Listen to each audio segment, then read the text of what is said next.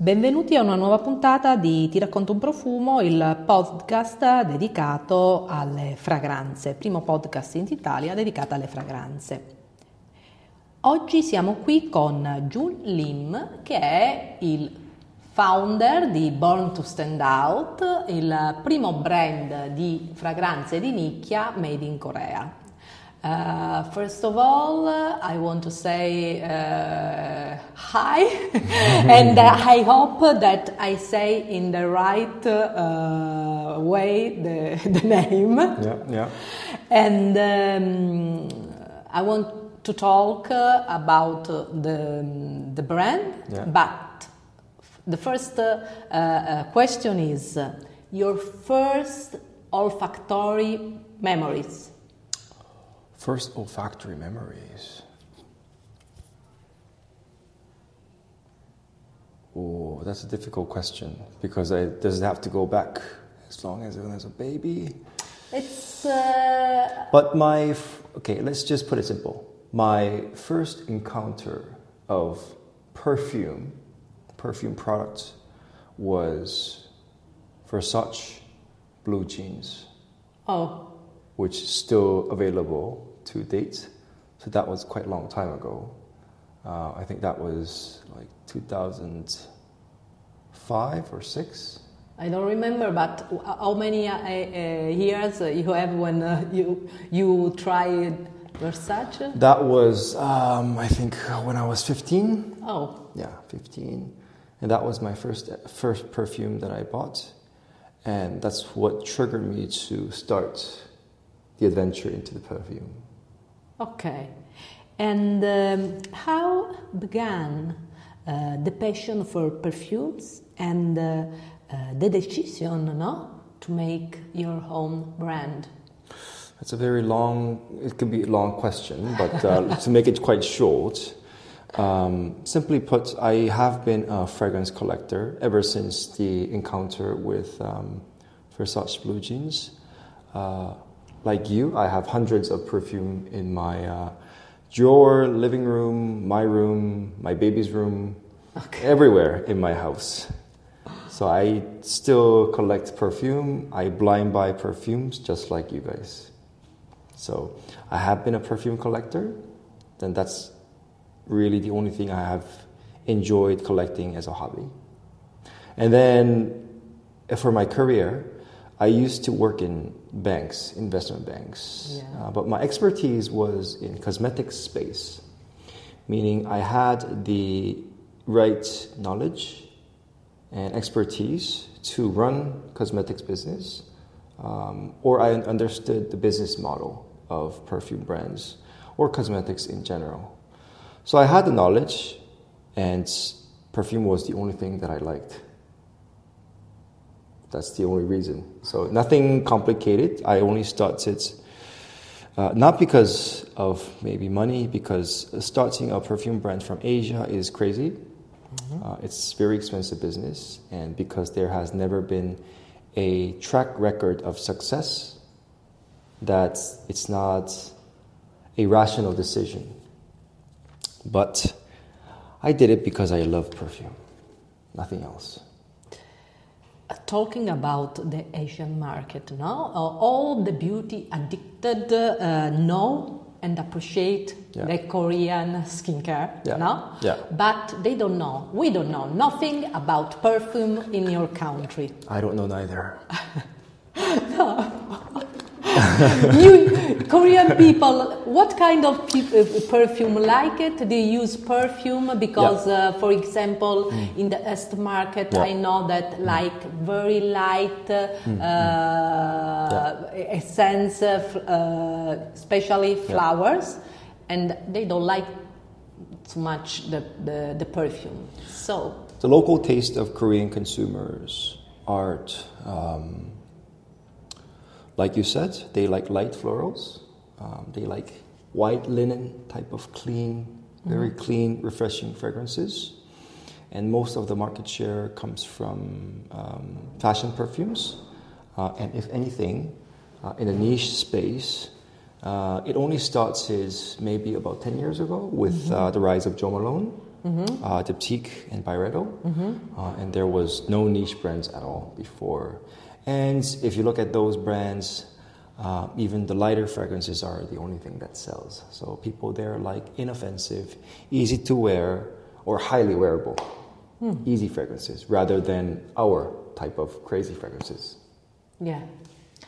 And uh, in uh, your market uh, in Korea, what is the the Perception?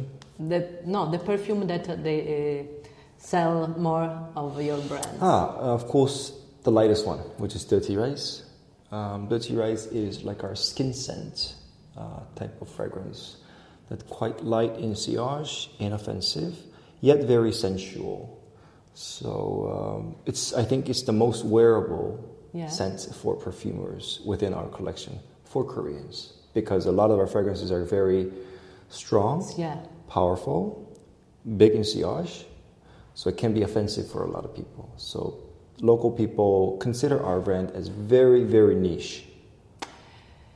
Offen- when you say offensive, is uh, the people don't want to smell uh, your scent, uh, no, Exactly. far away, Exactly. no, but only uh, if you come very close to you to send uh, to, to to to feel the smell.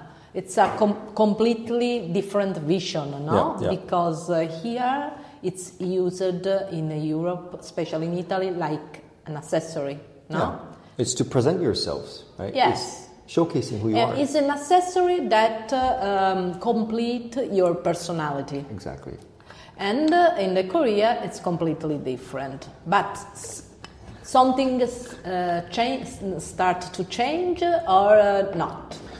It is still used as sort of an accessory and to complete your look, but it's just local perception is that you can only use it so much, meaning Okay. that it, you can use it, but it should not offend people. Okay. Because we are uh, a f- culture of Confucian, over a very conservative country.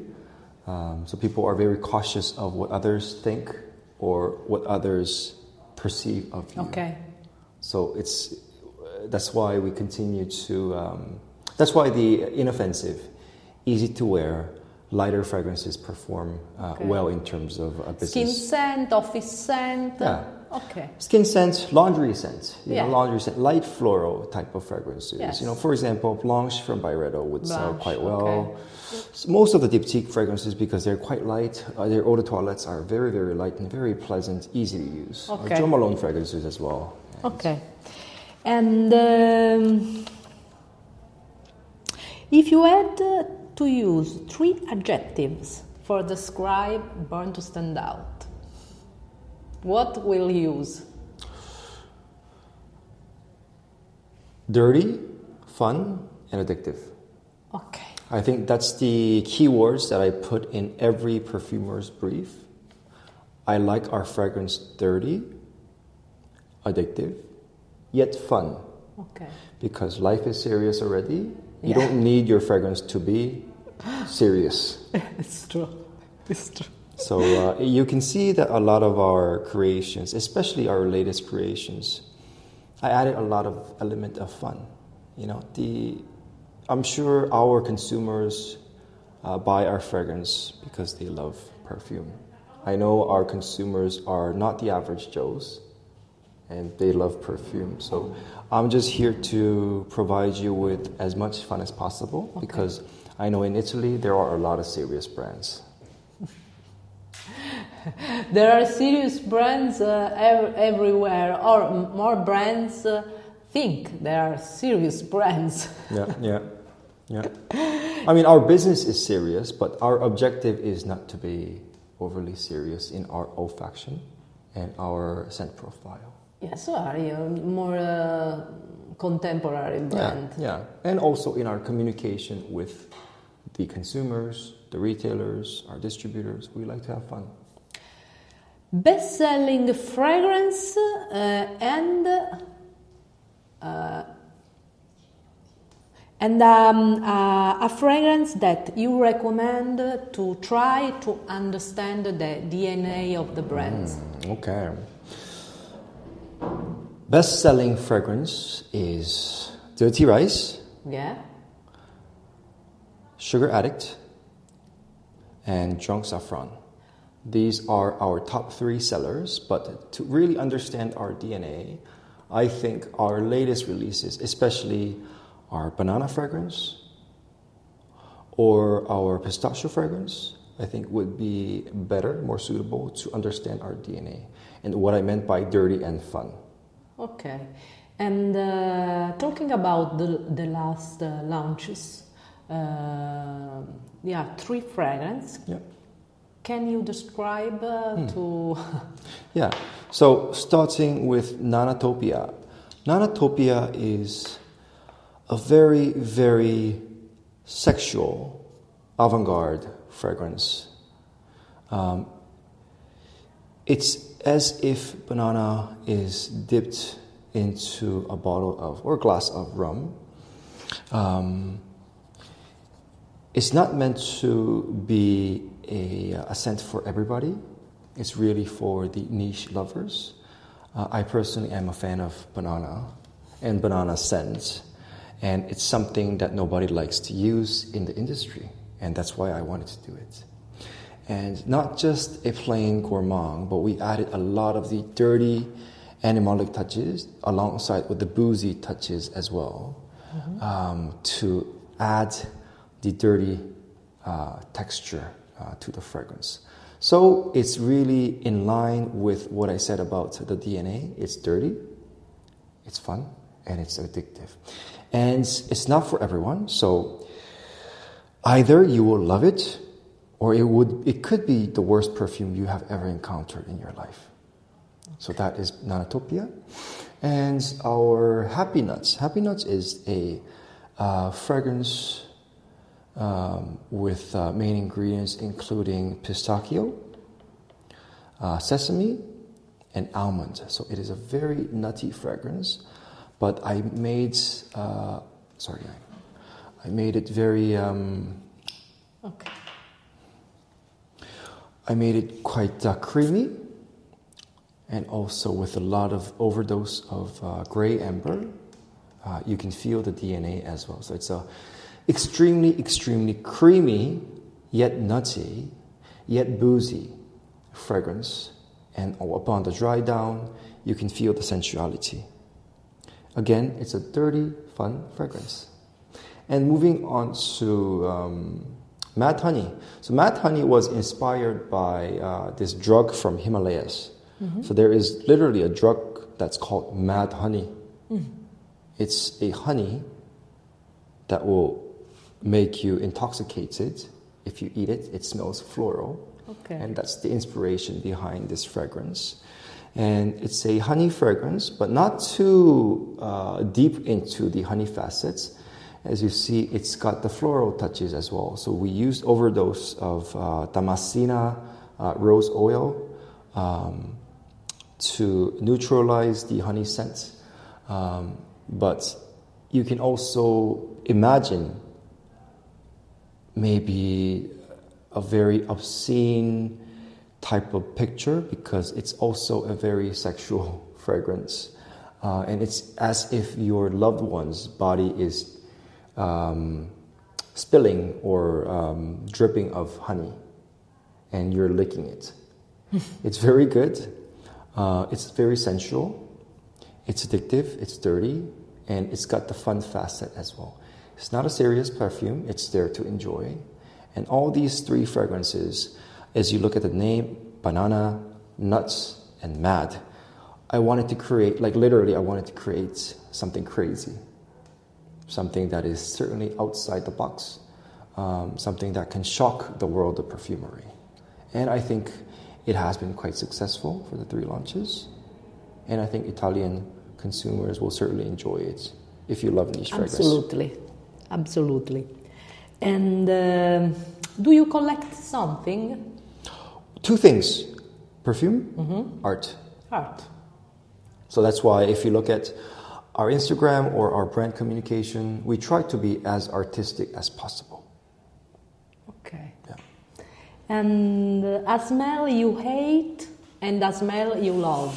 Smell I hate. I, it's quite clear. You will not see like a strong floral fragrance from us, especially white floral.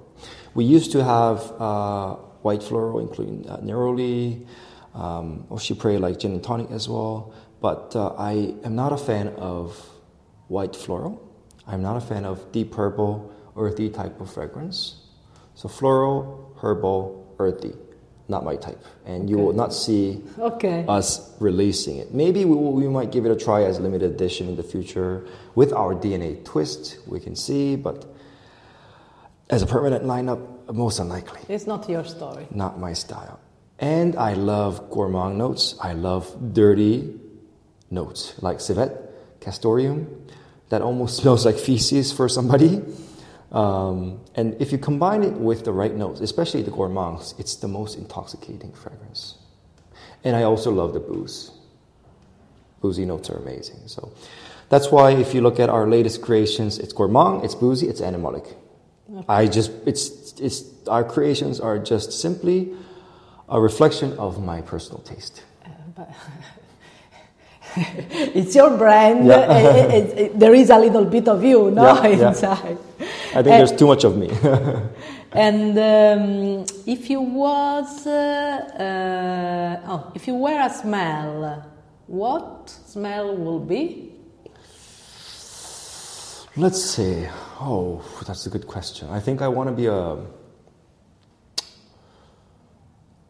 musk, like a natural musk. You know, natural musk are very dirty and very sensual, and it's so it's dirty, but it's so addictive.